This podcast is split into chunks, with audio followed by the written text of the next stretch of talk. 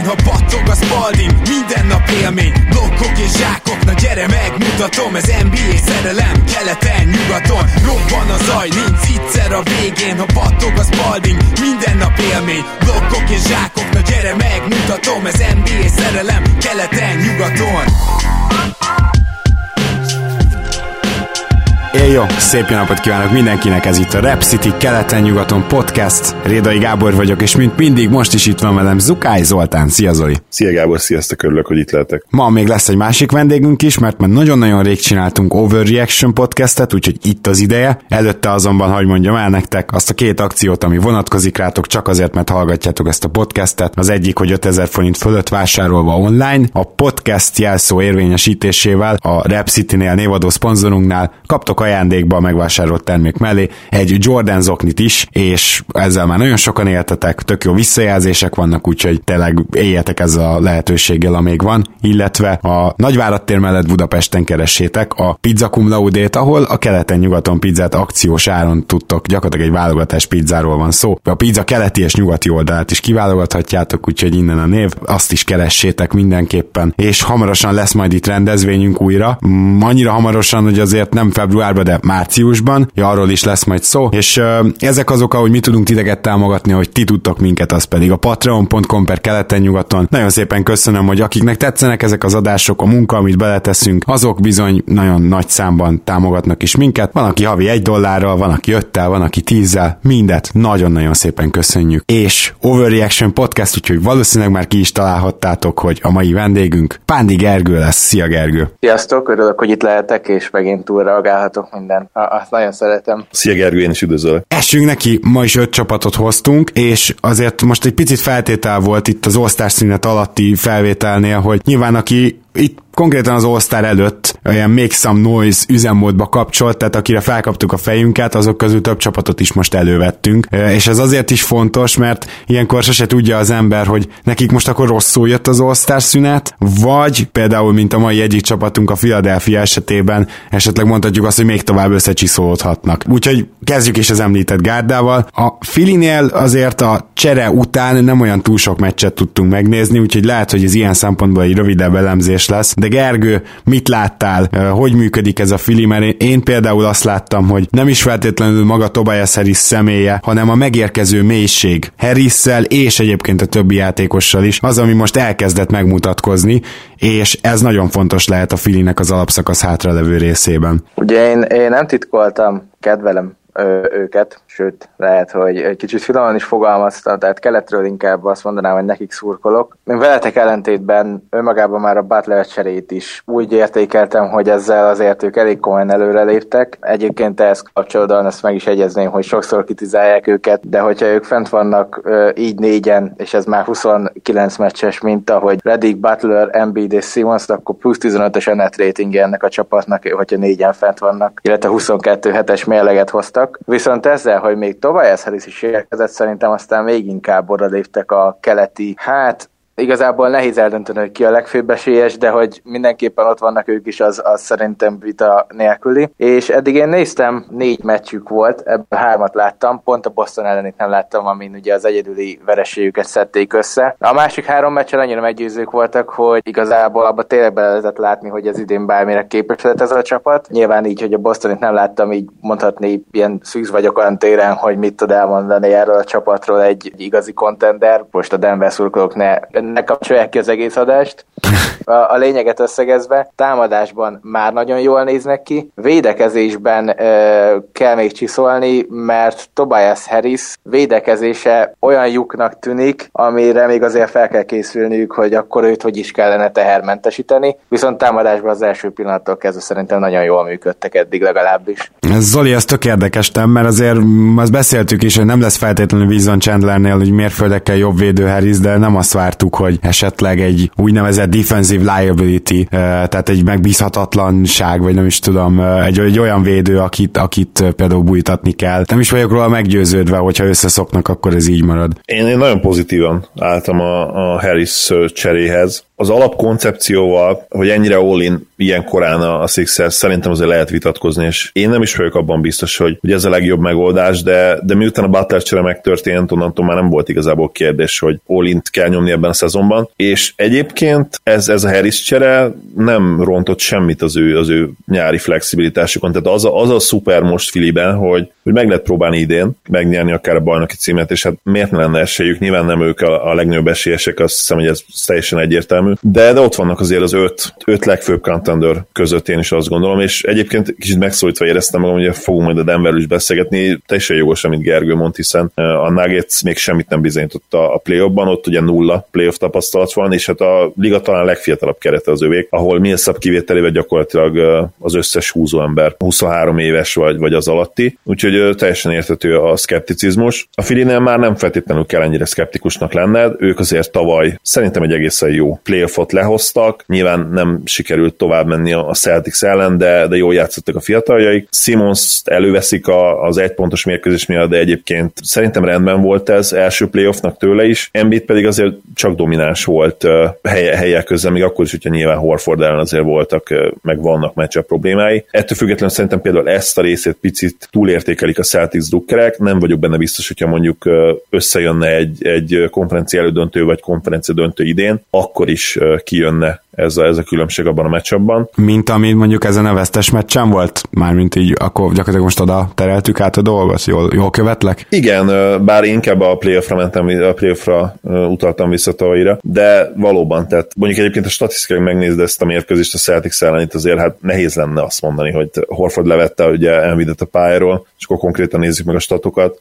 Horford is egyébként egy nagyon szuper meccset hozott le 23 ponttal, 8 lepattanóval, 5 asszisztal, 4 stillel, tehát azért ő az ő all-around dominanciát bemutatta. Ennél ő nagyon sokkal jobban szerintem nem tud játszani, de azért Embiid is, ha megnézed, 23-14-et betett a közöbbe, és plusz 3 volt vele a csapat a, a pályán, amíg a pályán volt. De más kérdés, hogy, hogy nyilván nem a leghatékonyabb mérkőzése volt, hiszen 22 dobásra volt szüksége, de azért nem mondanám azt, hogy uralta őt Horford ezen a mérkőzésen. Be- beszéljünk egy picit erről a mélység dologról is, csak így bedobva a témát ide a mondandódba, hogy azért ugye nyilván a Filinek eddig óriási problém, problémája volt, pont ha már Embiidet említetted, hogy továbbra is az volt a helyzet, hogyha ő fenn van a pályán, nagyon jók, hogy nélküle abszolút nem, tehát egészen elképesztő különbségek vannak még mindig Embiiddel a pályán és Embiid nélkül, és számomra például ez a nagy kérdés, és ez, ami kicsit ilyen pozitív irányba látszik elmozdulni ezen a négy meccsen a csere óta, hogy, hogy ez tud-e csökkenni ez a különbség, mert azért Embiid sem lehet majd 48 percet a pályán a playoffban sem. Igen, annyi probléma nyilván van, hogy, hogy Bobit nem nagyon lehet majd játszatni a playoffban, maximum bizonyos meccsapokban 5-8 perceket, szerintem tényleg ennyi, hogy egy kis, egy kis breedert kapjon ugye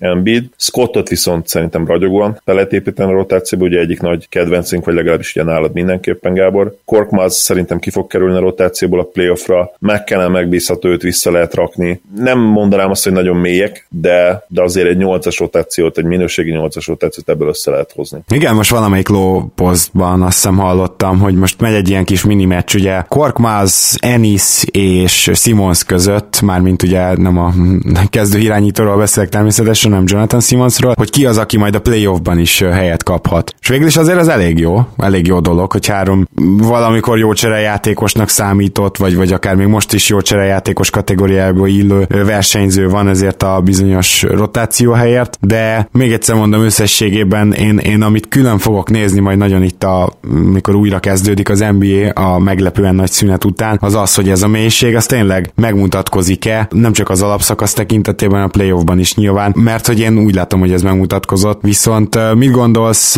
például Gergő Embiidről? Tehát, hogy ő neki a, a dominanciája az eléggé világos, de most már nem lesz túl sok, vagy túl kevés az egy labda, nem lesz túl sok ö, olyan játékos a pályán, aki, aki annyira labdaéhes, hogy igazából a talán legjobb opciójuk Embiid fogja ezt megszenvedni? Igazából ez azért érdekes, mert sokszor elő ezt hozni, viszont valahogy én azt látom, hogy Butler is el van a szerepében, az elején voltak itt lázongások, de inkább ő is úgy van most vele, hogy amíg nyer a csapat, addig ő el tud nagyon jól védekezni, és mondjuk látszik tud belőjönni. Simons én sose tartottam egy olyan játékosnak, aki csak a pontszerzés, ugye ez látszik is, hogy ő nagyon szeret passzolni. Redik is el van a triplákból, amiket kiosztanak neki. Harris, ő se aznak a típusnak tűnik, szóval szerintem ez egy kicsit túlságosan sokszor elővet kérdés. Öt nagyon jó játékosról van szó, de nem öt olyan játékosról, hogyha mondjuk elő összetennénk egy Harden, LeBron, Durant, Embiid négyes, tehát nyilván ott kevés lenne a labda. Itt szerintem el tudják ők ezt osztani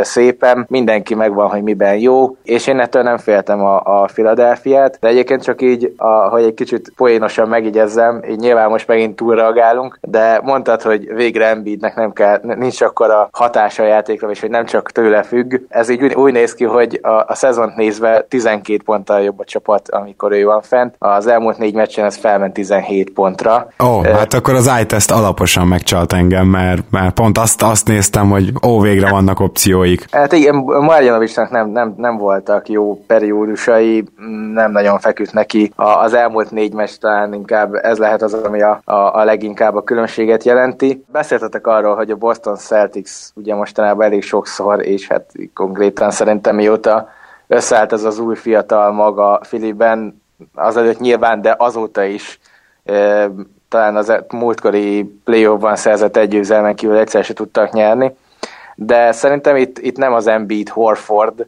e, a kulcs, hanem az, hogy Brad Brown egyszerűen még mindig nem tudta felmérni azt, hogy mit kell csinálni a Simmons elleni védekezéssel, mert hogy Stevens kitalált valamit, és egyszerűen Brown tényleg még mindig nem reagált erre. Ugye a tavalyi playoffban is az volt, hogy, hogy mindenki azt mondta, hogy Horford semlegesítette Embiidet, de hát Embiid fent volt a pályán 137 percet a, a, a meglévő 200-ból körülbelül, és ott plusz 5,5-ös net ratinget hozott a csapat, tehát gyakorlatilag jobb csapat volt a Philadelphia, amikor Embiid fent volt, csak az volt a különbség, hogy amikor ő leült és Simonsnak kellett volna előlépnie, na hát akkor teljes egészében meghalt az egész csapat, mert Simons nem tudott mit csinálni a playoffban, Neki például egy mínusz 53-as net ratinget sikerült összehozni abban a párharcban, ami azért elég erősen hangzik így öt meccses mintát nézve is, mert de azért a playoffban ez, ez tényleg nagyon szégyenletes teljesítmény volt, még én is ezt mondom, aki egyébként nagy Simons rajongó. De akkor most ilyen szempontból egyébként nem tudom, hogy erről a négy meccsről van-e valamilyen mintánk, de abban biztos vagyok, hogy, hogy sokkal jobbat tenne a Filinek az, hogyha például simons és Embiidet egyszerre hagyná inkább fenn a pályán, és akkor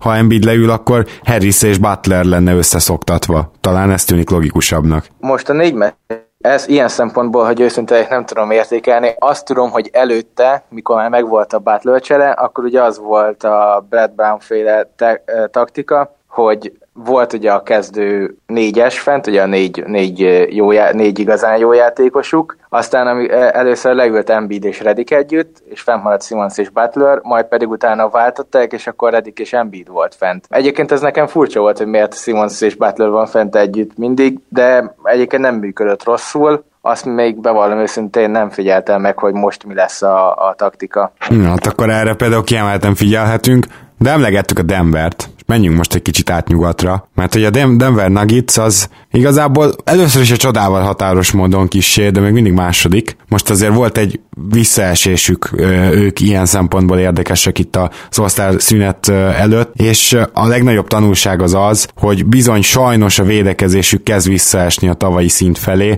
Most már összességében is csak 13-ok pedig ugye mindannyian emlékeztek, hogy amikor Zolival itt beszélgettünk az évelején többször is, vagy az első felében többször is a Denverről, akkor még ilyen top 5-ös védekezésekről beszélhettünk, később már top 10-es, most már csak 13-ok, de hogyha jól tudom, akkor ezzel együtt jár valami olyasmi is, hogy az utolsó két hónapban meg már csak 25-ek. Úgyhogy Gergő itt ismét téged kérdeznélek, hogy mi a, a hanyatlás oka, és mit gondolsz egyébként a Denver szerepléséről itt az utolsó egy-másfél hónapban, mert én tartom azt, hogy még, még jelen pillanatban is fölül teljesítő csapat a Denver ezzel a mérleggel. Ugye ez úgy van egyébként, hogy december óta 12 19. legjobb a védekezésük, így idézőjelesen lehet, hogy ezt már legjobbnak mondani, január óta pedig 23.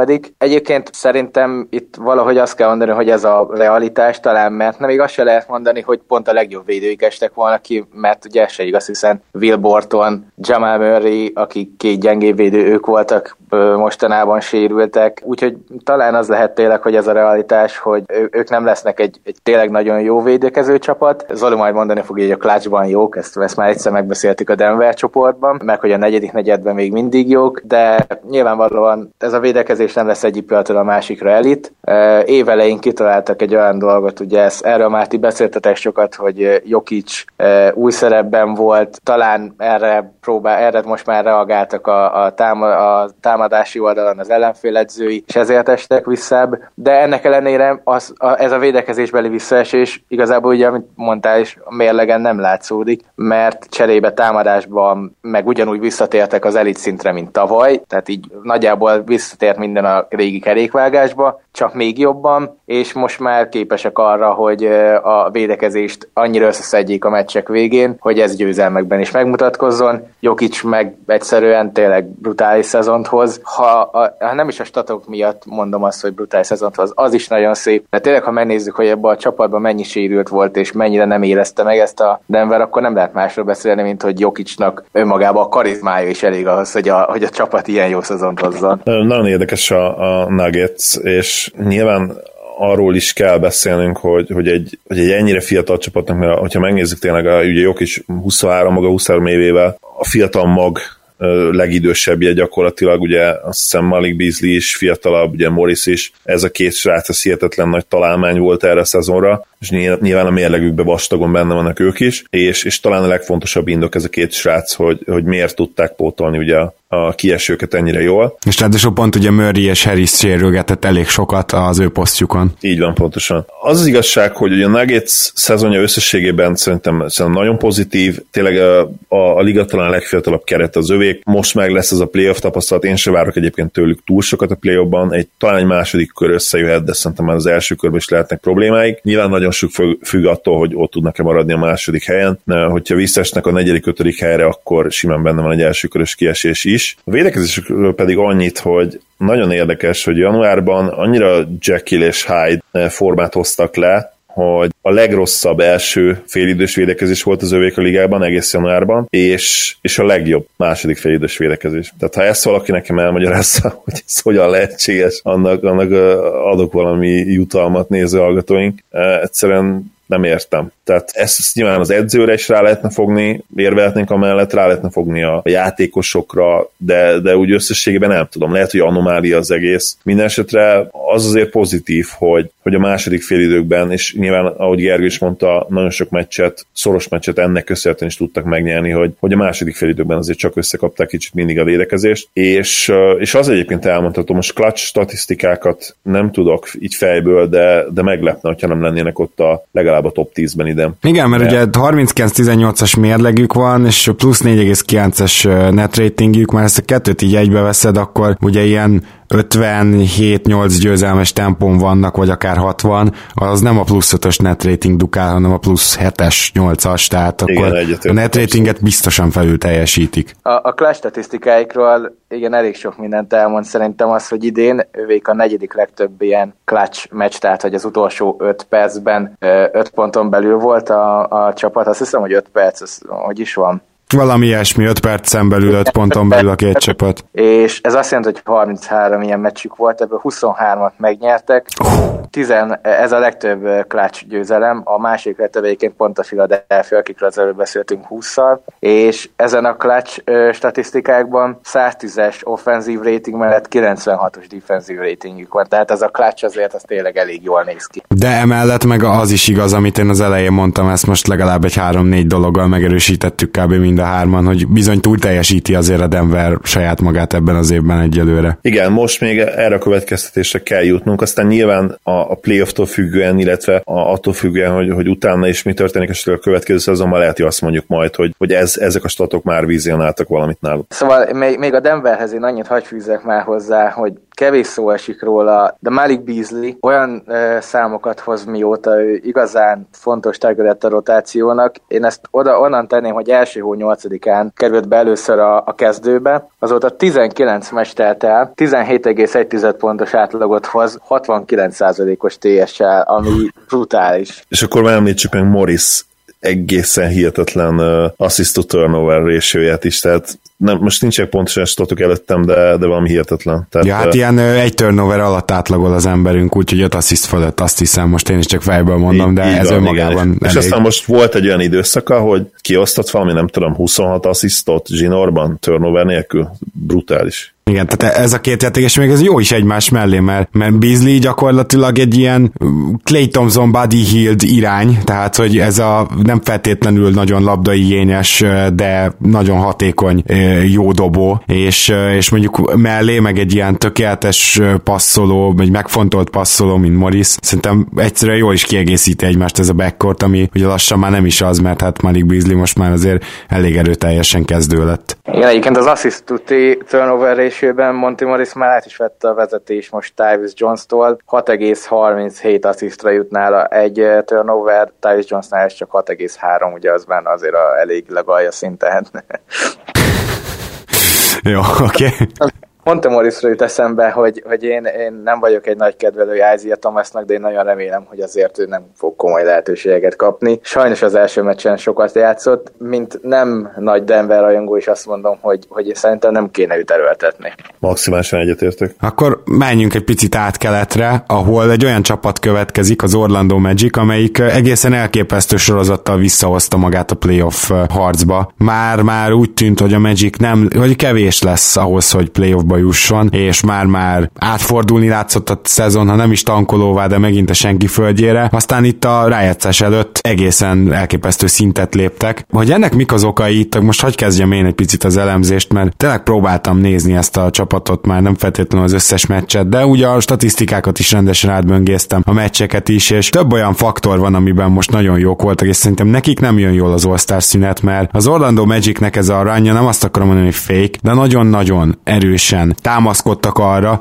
hogy az egész szezonban ilyen közepesnél is jóval rosszabb triplázásuk, az most hirtelen megjavult. És igazából abban nincs nagy változás a Magic életében, hogy ugye Steve Clifforddal tudnak védekezni. Ezt most már megint csak ilyen több éves rutin alapján mondhatjuk, hogy Steve Clifford csapatai nem lesznek szarvédő csapatok. Ebből az Orlandóból az Olival együtt évekig reklamáltuk azt, hogy hogy a francban van az, hogy ilyen jó atletikus, esetleg jó védőkkel nem tudsz összehozni egy jó védekezést. Próbáltuk azt mondani, hogy biztos Vucevic miatt, meg ilyenek. Hát Cliffordnak összejött. Tehát a Clifford azért jó védekezést tudott összehozni az Orlandóval, és ez alatt a run alatt is nem volt gond a védekezésükkel, de volt egy-két olyan meccs, amit úgy nyertek meg, hogy túldobták az ellenfelet. Gyakorlatilag az történik, hogy még mindig elképesztően Vucevic és DJ Augustin függőek, amikor ők pályán vannak, akkor tudnak támadni, de amikor Terence Ross vagy Jonathan Isaac jól játszik, tehát hogyha van egy ilyen plusz, akkor azon a meccsen azért általában van esélyük, és az történt, hogy most mind a kettő baromi jól játszik. Terence Ross is a padról, és Jonathan Isaac pedig végre ebbe a februárba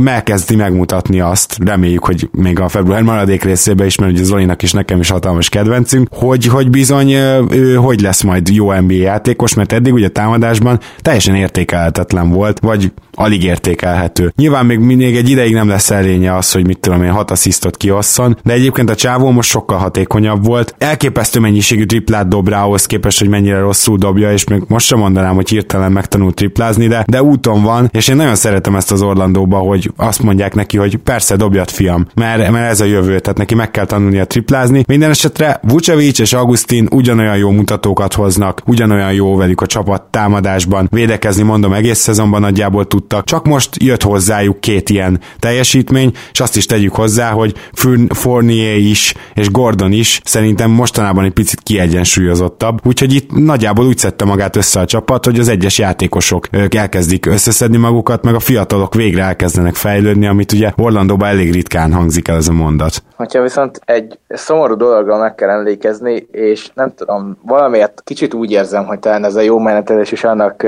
is betudható, hogy Mobamba sérült. Így gyakorlatilag pályát se lát, mert amikor Mobamba pályán van, akkor valami, nem is tudom, milyen all-time, olyan szinten rossz az offenzív ratingjük, hogy az félelmetes. Így van. Ugye most ő sérült, és, és ezért nem, nem játszik. Én egyébként nagyon kedvelem Móban tehát nem, nem vagyok egy hétől, vagy semmi ilyesmi. Én inkább, hogyha valakit szidni kéne, akkor pont Steve Clifford az, aki, aki nem nagyon próbál, nem, nem nagyon érzem úgy, hogy próbálná használni őt, illetve nem túl szerencsés neki ugye ez az orlandói kiruccanás, hogy gyakorlatilag a legjobb szervező az az ember, akit ő vált, pedig ő ugye center, tehát hogy e, Vucevic nélkül nincsen játékszerű az Orlandóban, de Vucevic nyilvánvalóan nem lehet fent vele a pályán. Hát meg érted, Augustin is fontos abban a szempontból, hogy ő tud pick and rollozni, ami megint csak nem tud fenn lenni vele a pályán, mert hogy ő általában vucevic van fenn a kezdővel. Igen, de szóval, hogy, a, hogy átérjek erre, ugye most van egy 8 meccses, nagyon jó sorozatuk, 7-1-et hoztak ővék ezen az elmúlt 8 meccsen, messze a liga legjobb net ratingje plusz 15-ös, és egyébként egész szép skalpokat is gyűjtöttek be, hiszen ebben benne volt az Indiana, Oladipo nélkül, de azért még mindig tartja magukat.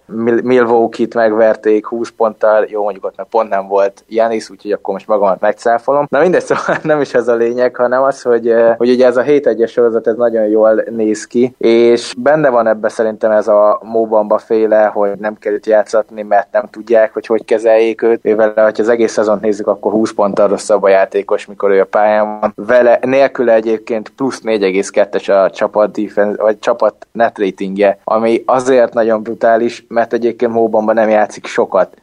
Hú, tényleg. És hogy ilyen 10, 15 perc környékén átlagolt, tehát hogy a maradék időben ez a csapat plusz 4,2-es net ratinget hoz, ami meg egy olyan csapat tényleg, hogy, hogy ott gyakorlatilag biztos playoff résztvevő lenne. Úgyhogy sajnálatos módon ez úgy gondolom, hogy benne van abban, hogy az Orlando most indult be. A másik oldalról viszont én nem értek egyet az Orlandói építkezése, még akkor se, hogyha most benne lesznek a playoffba, de hogy ezt a csapatot most a trade deadline-nál szét kellett volna cserélni, és már az idejében is tankolni, illetve a fiatalokra építeni, az biztos, mert tök jó, hogy Vucevic meg DJ Augustin elviszi a hátán a csapatot, de Vucevic, ha nyáron itt is marad, akkor is egy korosztálya öregebb lesz, mint a, azokra, akikre építeni kellene. Amellett, hogy jó, jó ez, meg tényleg tetszik is, meg jó nézni őket, meg végre van valami Orlandóba. Másik oldalról meg azért kicsit húzom a számot. A győzelmek első számú letéteményese egyértelműen a Vucevic még mindig, és nagyon örülök neki, hogy Gergő kiemelte a playmaking színvonalát is, amit ugye tőle kapnak az ötös posztról. Gyakorlatilag két hibája van ennek a, ennek a csávónak idén, illetve három, hogyha azt megnézzük, hogy ugye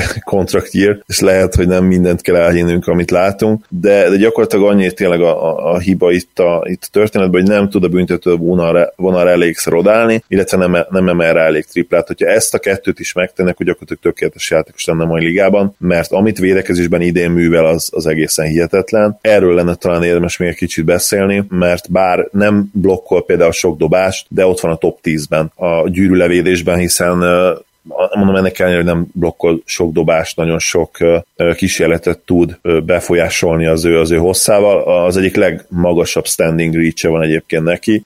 Hihetetlen hosszú játékos, tehát európai sráctól nem nagyon szoktunk ilyet látni, képi még nyilván a másik kivétel, és ez bizony végre megtanulta használni, így, így körülbelül a, a 9. szezonjára, 9.-10. szezonjára, úgyhogy le a előtte.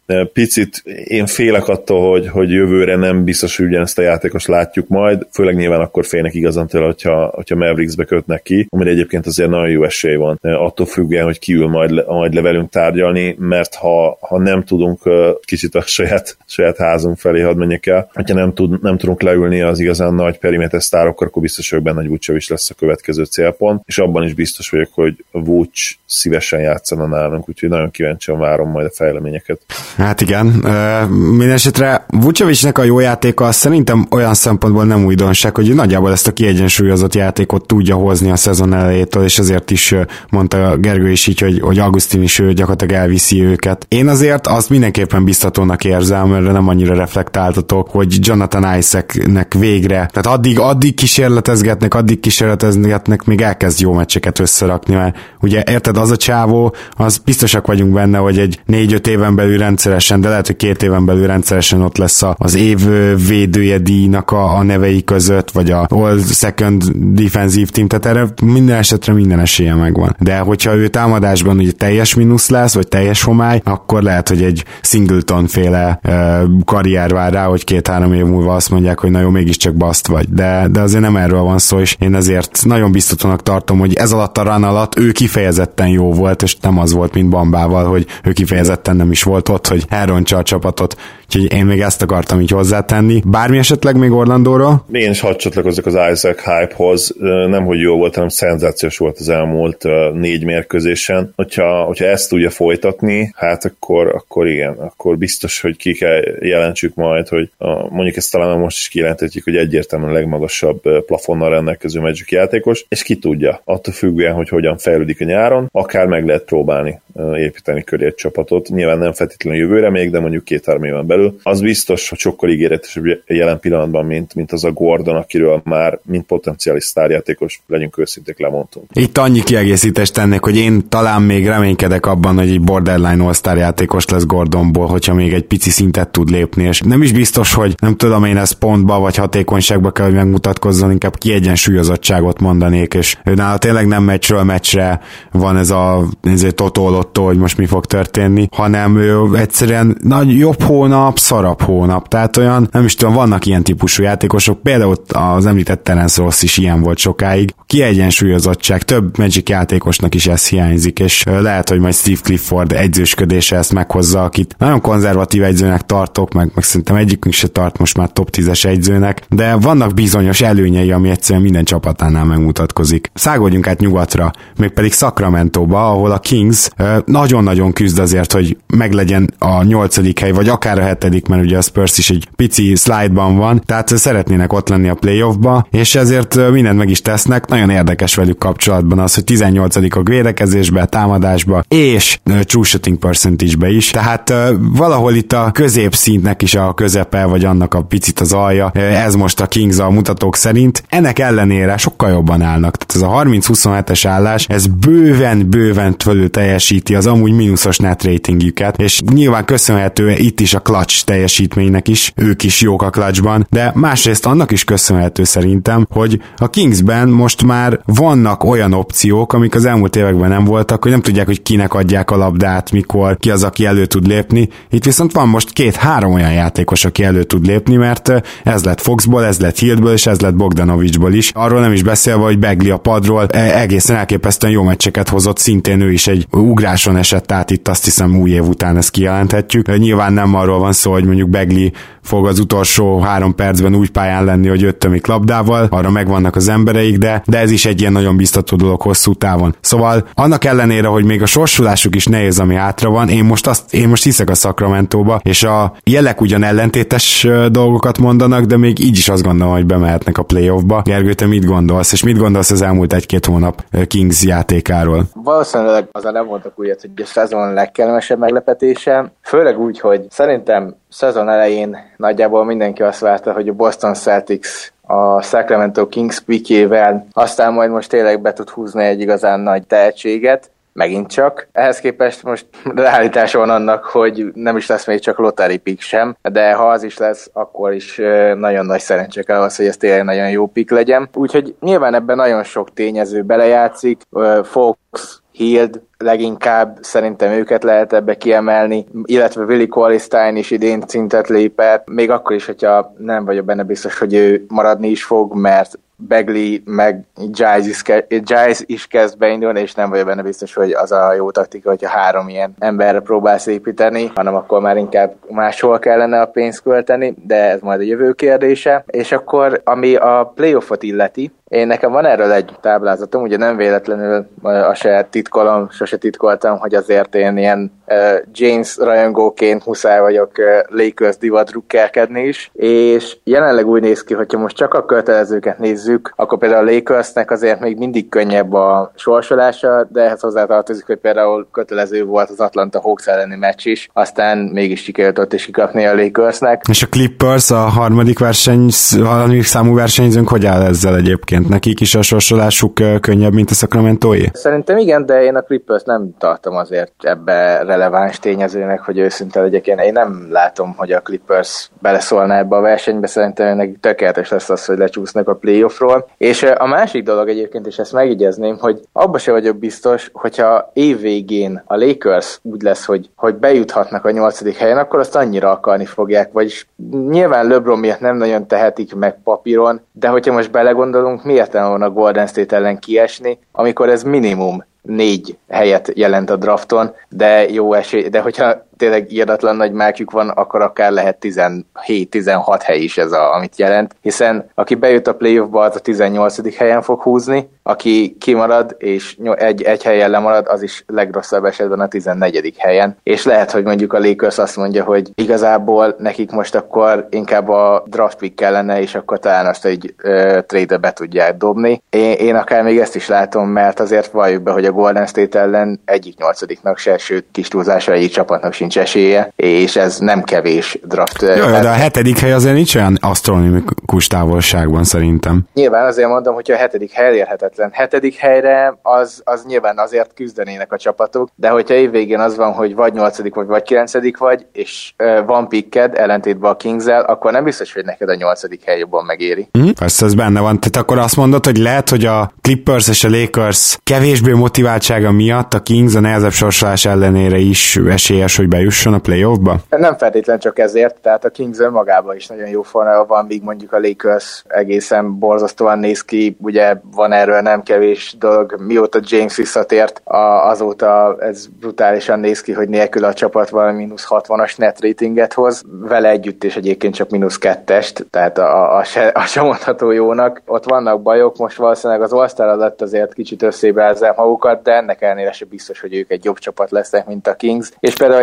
játszanak még egymással is, ami nagyon sok mindenről dönthet. Cserébe hiszen... mondok neked egy-két dolgot, hogy például a Kingsnél jelen pillanatban az a helyzet, hogy a kezdő az annyira jó, hogy az, az nem mondjuk nyugati nyolcadik legjobb, hanem az körülbelül ilyen top 10-es, de lehet, hogy top 8-as csapatnak a kezdője. Igen. Én, én mondom, hogy nekem a kings sincs bajom, mint hosszú távú, hogyha, hogyha a Lakers szurkoló lennék ténylegesen, és nem csak LeBron miatt, akkor mindenképpen azt mondanám, hogy nekem jó az is, hogyha kilemarad a csapat a playoffról, mint LeBron szurkoló azért én azt mondom, hogy még, még szerintem még az is jobban mutat a, a legacy szempontjából, hogyha a Golden State-en az első körre kikapnak, mint az, hogy nem majd meg a playoffba se. De ez most nem is a Lakersről kellene beszélni, hanem a Kingsről. Én annyira próbálgattalak terelni így legalább háromszor, de hát mindig visszataláltál. Most is te hoztad szóval a Lakers. Oké. Okay. A Kingsre visszatérve, amit én fel akartam tenni nektek kérdést, és ez a, a mostani tripladopó közben jutott eszembe, hogy Hild a Curry, Clay Thompson duó után ott van a harmadik legjobb tripla-dobó helyen jelenleg, szerintetek? Szerintem gyakorlatilag igen, mert, mert nála a mennyiség is elképesztő, de egyébként hozzáteszem, hogy pont a tripla verseny győztese is rögtön eszembe jutott ugye Harris, hogy, hogy ő is, Joe Harris is valószínűleg itt van ebbe a beszélgetésbe, társalgásba. Malik Beasley-től még nem láttunk eleget, hogy beletegyük, de ugye őnek is a százalék is ott van a mennyiség is. Szerintem igen, tehát egyértelmű, és Buddy Hield nem csak nagyon jól dob idén, hanem hatékony is, és szerintem egy picit mindenben fejlődött. Tehát úgy értem, hogy a szervezésben is, a védekezésben is ő hatalmasat lépett előre, amit nem nagyon énekelnek meg, legalábbis az amerikai szaksajtó az alig-alig. Úgyhogy egyrészt igen, másrészt pedig nem csak erre érdemes figyelni, nem csak a tripla dobására.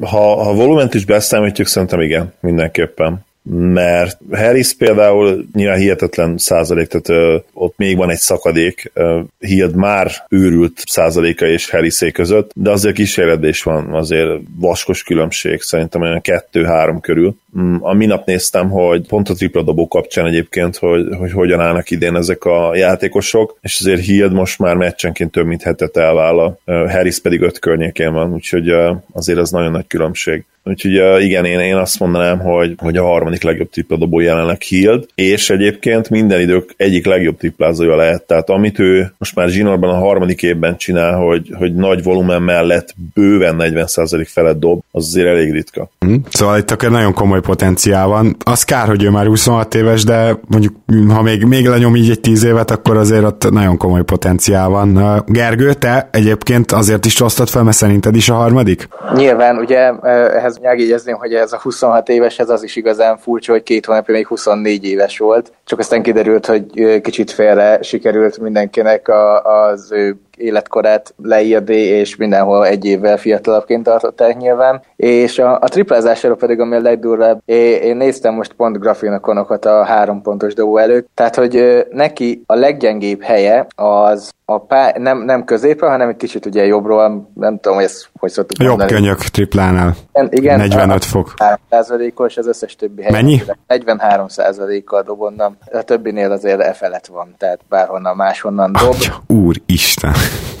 És ugye nála ez, ez azért is igazán fontos, mert mondjuk még egy Joe Harris azért ő nagyon sokszor kiosztásból megy, Hild vezetésből is simán rádőjött, tehát ő nem csak az a shooter, mint mondjuk Kai Corver talán az egyik legjobb példa erre, aki úgy hozott mindig brutális százalékokat, és tényleg mindig 40 százalék felett volt, hogy azért ő nem az a típus volt, aki labda, labda vezetésből emelte rá, hanem inkább kiosztásból. Na Hild nem ilyen, ő ugyanaz, mint mondjuk egy Steph Curry, hogy aztán nyugodtan rádobja a labdavezetésből is. És egyébként nem ide tartozik, de az megvan, hogy James Harden 54 meccset játszott idén, és Steph Curry 2015-16-ban rekordjánál 54 meccs után 8 bedobott triplával kevesebbnél járt. Nem, ez nem volt meg, ez kicsit most sokkolt is. Nekem se volt meg, de engem nem sokkolt, mert ha jól emlékszem, kísérletben idén rekordot dönt Harden. Hát még van száz kísérlet, ami kell neki, de az az ő léptékét nézve tíz meccs körülbelül. Igen, tehát Igen, neki... Hozzátartozik, hogy nyolc a több bedobott triplája van, de valami 200-al több kísérlete is, tehát igen, szóval, tehát neki idén volt szerintem több 20 kísérletes meccse konkrétan, 20 plusz kísérletes meccse, ami elég brutális. Egy biztos, hogy volt, és számtalanszor ilyen 15-17-et ráemelt, tehát komolytalan a csávó tényleg. Teljesen. Na most ilyen szempontból viszont hírnek ezt a hetet, ezt majd lehetne még növelni, nem? Akár itt az idei második felében, mert azért ő, őről elhisszük, hogy 10-ből is be fog dobni egy 42 ot Mondjuk az erős szerintem 10-ből 42% de de nem lehetetlen, ugye Curry többször megcsinálta szerintem ezt, hogy 10 kísérlet környékén és bőven 40% felett volt, mégis Hiltől sem lehetetlen, azért az még egy ugrás megint volumenben, tehát Igen. meglátjuk, ugye ez nem mindig garantált, hogy nagyobb volumen mellett tudják követni. Most egyébként megnéztem Harden tripla kísérletét, ugye nemrég volt 22 kísérlete a mini ellen, és 12 alatt nem volt az ember, hát konkrétan hónapok óta, ahogy így nézem. 17, 18, 19, 20, ilyen kísérletei vannak, tehát ez, ez teljes őrület. Tehát ilyet Steph Curry sem csinál, ami, ami ezt hozzáteszem, hogy én nagyon bánom személy szerint, mert Currynek ezt kellene csinálnia, amit Harden, és nem csinálja ezt sajnos. Igen, Ebben, mondjuk azért ott egy olyan csapatfelfogás is van, tényleg járatják a labdát, nem, nem nagyon férne bele, azért, hogyha jobban belegondolsz. Cserébe egyébként Sacramento is ez a helyzet, tehát, hogy Például annak ellenére, hogy Fox az igen az első számú irányító, és a, a pad irányítója meg Bogda, azért ö, szépen jár a labda Sacramento-ban, egyáltalán nem egy vagy másfél személyes ez a támadás, ami amúgy nem kiemelkedő, nem is rossz, mármint hatékonyságban, ugye említettem, hogy 18-ok, de azért lehetne még fejlődni, és ahogy ezek a játékosok fejlődnek, szerintem majd a usage is nagyobb lesz. Igen, még a másikhoz akartam annyit hozzátenni, hogy azért egy Curry D'Antoni alatt, hogy nagyon megnéznék, de nem túl valószínű, hogy ez meg fog történni. Ú, én is. Viszont egyébként a fejlődésre azért azt hozzá kell tenni, hogy nem elég, hogy ugye Fox egyik pillanatról a másikra Bast a sélyesből talán már tavaly lehet, hogy kicsit még annak is el lehetett könyvelni, a tavalyi év talán legjobb újoncának is néz ki, de minimum top 3-asnak, de ami nagyon érdekes, hogy Begli, akit ugye említett is Gábor, hogy ő ezt már szezon közben is többé-kevésbé lehozza, évelején ugye borzasztó meccsei is voltak, egy-két jobbnál, de azok a jók is olyanok voltak, hogy így hát azért egy, egy, egy per kettestől nem ezt várnánk. Na hát azért ő is elég teljesen beindult. Itt az utóbbi időben, az utóbbi konkrétan öt meccsből volt egy 24, meg egy 32 pontos meccse. Azért ez már, ez már mindjárt más, mint az, hogy év elején kicsit szájhúzva azt mondtuk, hogy jó-jó, lesz ez jobb is. Ez már olyan, ami, amit nem az, hogy elvárunk, hanem konkrétan már lehet, hogy még több is, mint amit elvárunk. Szóval itt nagyon szépen fejlődnek ezek a fiatalok Sacramento-ban. Én éppen ezért egy kicsit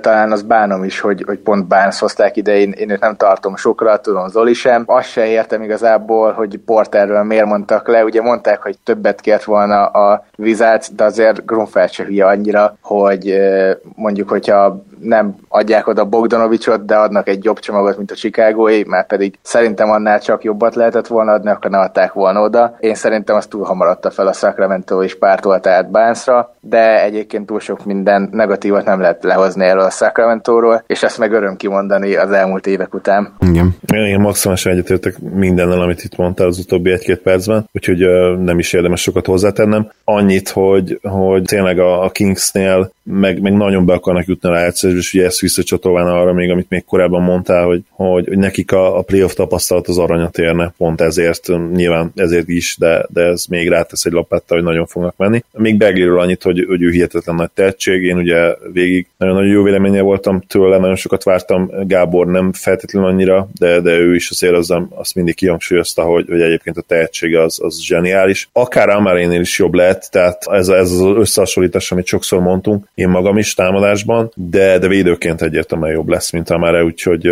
engem az sem sokkolna vele kapcsolatban hogyha ilyen MVP szintű játékos lenne egy nap. Azt a. Na, hát igen. Erről majd még egyébként hallotok.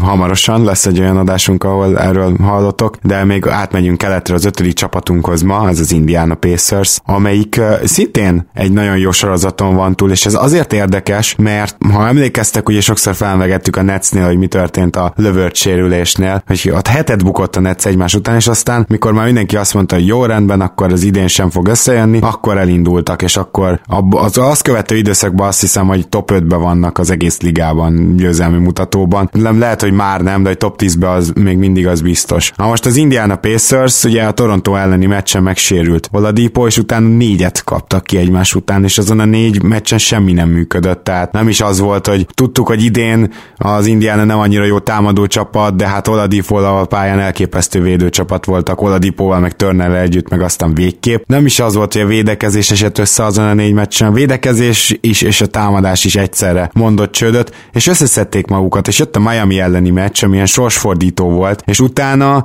többféle módon is meg tudták verni az ellenfelet, de annyit minden esetre kijelenthetünk, hogy a védekezésük megint gyorsan összeállt, megint minden a régi lett. A második legjobb védőcsapatról beszélünk ugye a ligában, és Oladipo kiesése sem tudta őket kizökkenteni.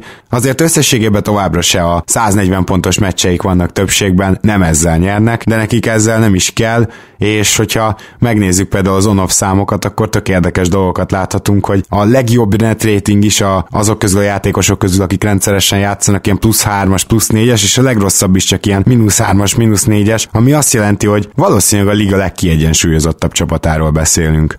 Igen, ez igaz, hogy a liga egyik legkiegyensúlyozottabb csapata. Kicsit hiányérzetem is van egyébként emiatt, mert, mert úgy gondoltam, hogy Oladipo pedig lehet az a vezéralak, aki egy ilyen kiegyensúlyozott csapattal aztán a végletekig elmehet. Ezt képest ugye Oladipo így a sérülése miatt nehéz kimondani, de tényleg kicsit csalódást okozott. Ennek ellenére is jó volt az, az Indiana, de hogyha esetleg mondjuk a sérülésből összeszedve Oladipo jövőre visszatér arra az útra, amit mondjuk tavaly elkezdett, akkor lehetnek ők igazán jók beszélve arról, hogy mire lehetnek ők idén képesek. Én úgy gondolom, hogy azért, azért gyengültek ők annyit Oladipóval, hogy mondjuk itt a második kör legyen nekik a maximum, és kiestek ebből a top 5-ből talán top 4 lett. Ezt, ezt, ezt szinte kimerem jelenteni. Esélyesség szempontjából mondod, nem? Mert én még mindig simán azt látom, hogy befuthatnak akár a harmadik helyre az alapszakaszban. Még az alapszakaszban talán, de azért a play én nem látom, hogy akár melyiket megvernék a másik négyből. Míg mondjuk egy Oladipóval, főleg egy tavalyi Oladipóval benne is lett volna. Szerintem, kell mindegy, minden másik négy csapat félhetett volna tőlük. Esélyük lettek volna a top favoritok, de mind a négynél ott lett volna, hogy azért nem írtuk volna le őket, sőt. Viszont akkor beszélve arról a 11 meccsről, ami azóta eltelt, ugye amiről szerintem fontos kiemelni, az az, hogy, hogy, hogy igazából előre léptek azok, akik, akiknek előre kellett lépniük, és ami pedig érdekes, hogy, hogy az az ember, aki ideig lépett elő, pedig Szabonis, ő az, aki inkább visszaesett. Ez még nyilván kicsi a minta, de ez érdekes egyébként, hogy én nem gondoltam, hogy ennyit számított neki Oladipó szervezőkészsége, de lehet, hogy többet számított, mint amire én gondoltam. Ő az egyetlen, aki azóta a statisztikailag kimutathatóan szenved, de mondjuk például a Bogdanovics 21 pontot hoz azóta, egyébként is nagyon jó szezonja van szerintem, Turner támadásban is villogtat, nem csak a blokkolásban van végre ott. Tyre Kivánsz is nagyon vicces, ezt hagyd tegyem hozzá, hogy ő azon a, azt hiszem, hogy így kezdett, amikor Oladipo kiesett, és akkor szarok is voltak, és amint visszament a padra, azzal is így összefüggésbe hozhatóan Tyre Kivánsz is, meg a Pacers is újra jó lett. Igen, én ezt nem figyeltem meg, de hogyha te mondod, biztos így van. És akkor még akiről akartam beszélni, az az, hogy Darren Collison végre tényleg kijött ebből az évelei borzasztó shooting slumból, és megint 50% környékén triplázik. Jól szervezi a játékot, úgyhogy ő, az ő előlépése mindenképp kellett, mert évelején ő, ő valami borzasztóan kezdett, főleg az képest, ahogy ő szokott. Az egész Pacers egy hihetetlen sztori idén. Tényleg nagyon sokan gondoltak azt, hogy össze fognak zuhanni Oladipo sérülése után, még, a, még annak ellenére is egyébként, hogy ugye Dipo, ahogy mondhatok, is idén nem feltétlenül annyira jó, legalábbis a tavalyi formájához képest semmiképp, de nem, tehát ez a csapategység, ez a chemistry, amit ott felépítettek, az, az nem úgy néz ki, hogy, hogy megtörne. Zsiner az nem is lehet kérdés, ugye, hogy, hogy top 5-ben lesznek, még ha jönne és esetleg egy pici visszás, és akkor előnyük van a hatodik helyezettel szemben, hogy, hogy ez nem lehet probléma. Nyilván ők azt akarják elkerülni, hogy az ötödik hely legyen ebből, mert akkor nem lenne pálya, pálya az első fordulóban, ami hát egy brutális összecsapásnak néz ki, hanem egy olyan összecsapásnak, ahol ők lesznek az underdogok, mert azért tudjuk, hogy a play viszont mindig kijön a, a sztár hiány, amikor egy, egy sztárod nem bevethető, úgyhogy nekik létkérdés az, hogy, hogy megőrizzék a hazai pályát, és minimum negyedikek legyenek. Illetve én azt tenném még hozzá, hogy az megint csak nem jó jel a playoff előtt, hogy ugye említettem, hogy Turner meg Oladipo védekezésben nagyon jó, viszont nekik a padjuk is jól védekezik. Ez ö, nem gyakori jelenség az NBA-ben, egyébként, ezt jobb, jobb, hogyha mindenki tisztázza magába, hogy általában majdnem, hogy 10-ből 9 esetben nem ez történik. Nekik a padjuk is nagyon jól védekezik, ami megint csak olyan dolog, ami a play nem fog annyira érvényesülni, sokkal kevesebbet fog játszani a pad, sokkal kevesebbet fog játszani az ellenfél padja.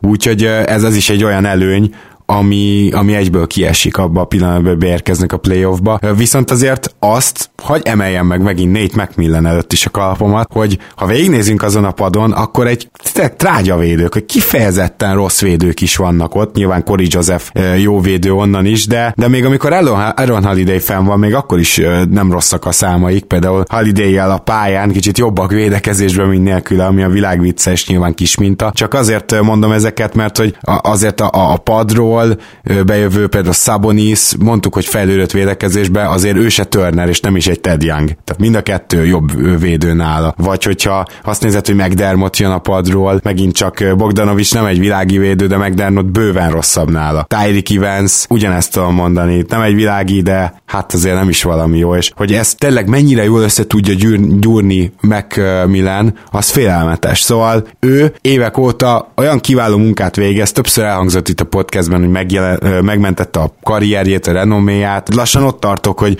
igazából, ha most az megint sorba állítanánk az egyzőket, akkor, akkor lehet, hogy a top 10 végére oda kéne most raknom. A top 10 azért gondolkozni kellene, de való igaz egyébként, hogy az utóbbi két éves újjászületés az, az nagyon, nagyon érdekesen néz ki. Egy sokszor lenézett edzőről beszélünk, aki tényleg maximalizálja a keretét, úgyhogy mindenképpen dicsérhető. És akkor azt is gyorsan tegyük hozzá, hogy pénzben, tehát hogy természetesen a hatodikak hátulról, tehát hogy a Macmillan csapatoknak mindig is jellemzője volt a lassú játék, és Macmillan végül itt kötött ki, itt is Indiánában. Ami még érdekes lehet egyébként az az, hogy mit fognak csinálni nyáron, mert ha jól emlékszem, akkor nekik is lesz azért bőven cap space és, és talán a jövő nyár az, az vízdöntő lehet. Vízválasztó. Ilyen vízválasztó, e, e, ez, ez egy érdekes szó volt. Szóval vízválasztó lehet, jövőre már elkezdődik Turner szerződése, aztán elkezdődik Sabonis szerződése is, ha egyáltalán megtartják. Ugye itt ez egy érdekes dolog, hogy most ők megpróbálják ezt a két tornyos dolgot, vagy nem. Viszont a, a nyáron még lesz, én úgy emlékszem, hogy rengeteg space ezt most gyorsan meg is nézem. Igen, 58 millió garantált szerződésük van a jövő évre, úgyhogy akár idén lehet azt is mondják, hogy akkor Oladipo, Turner és Szabonis köré felhúznak egy, egy teljesen új csapatot, lehet azt mondják, hogy megtartják a, az idei játékosaikat. Én nem vagyok benne biztos, hogy ezt megtenném, mert bár dicsérjük őket, azért azt is látni kell, hogy önmagában lehet, hogy azért kellenének még ide olyan emberek, akik nem csak a, a mindig tudják magukat, hanem azt az extrát talán Oladipo az egyetlen, akitől ugye el tudjuk várni, és lehet, hogy az idei szezonban ő sem ezt bizonyította, de ő az, akitől el lehet várni, hogy extrát hozzon.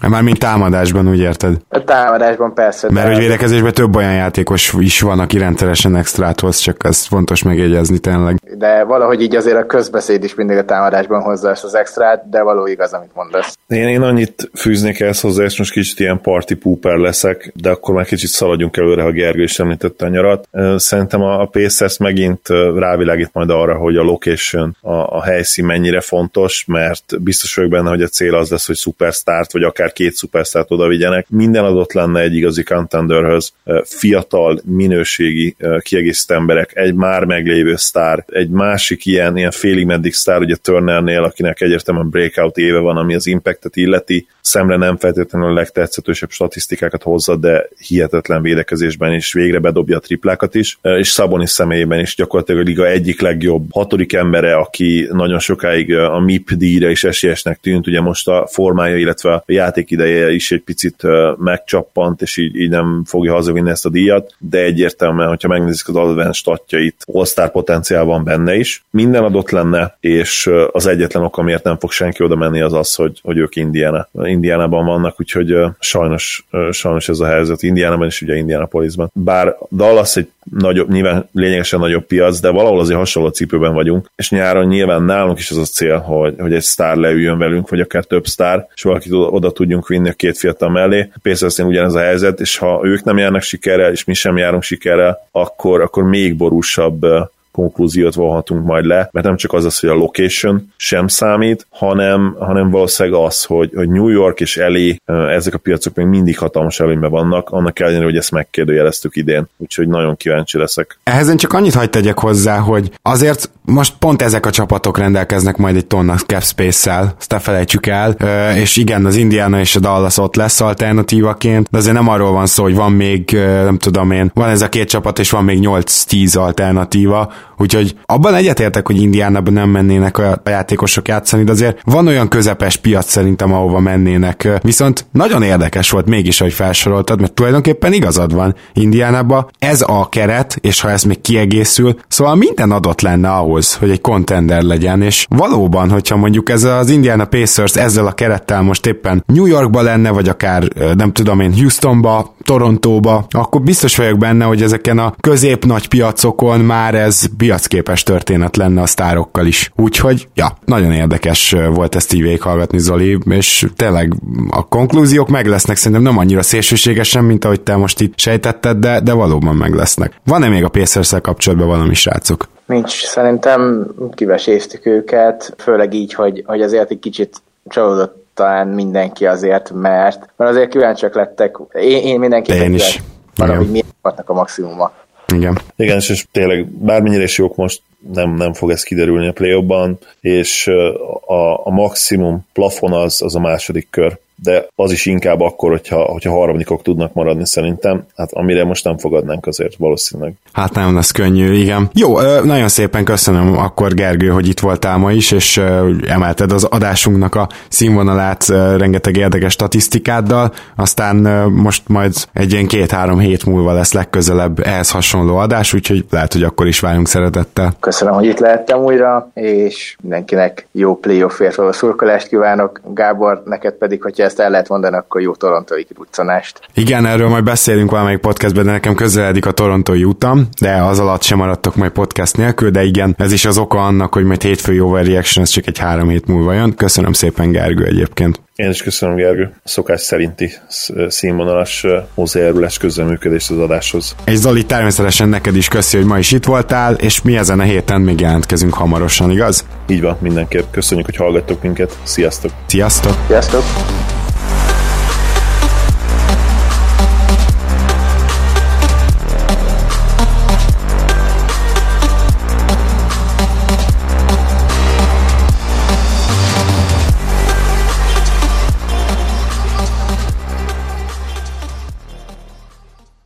Ha más podcastekre is kíváncsi vagy, hallgassd meg a Béton műsor ajánlóját.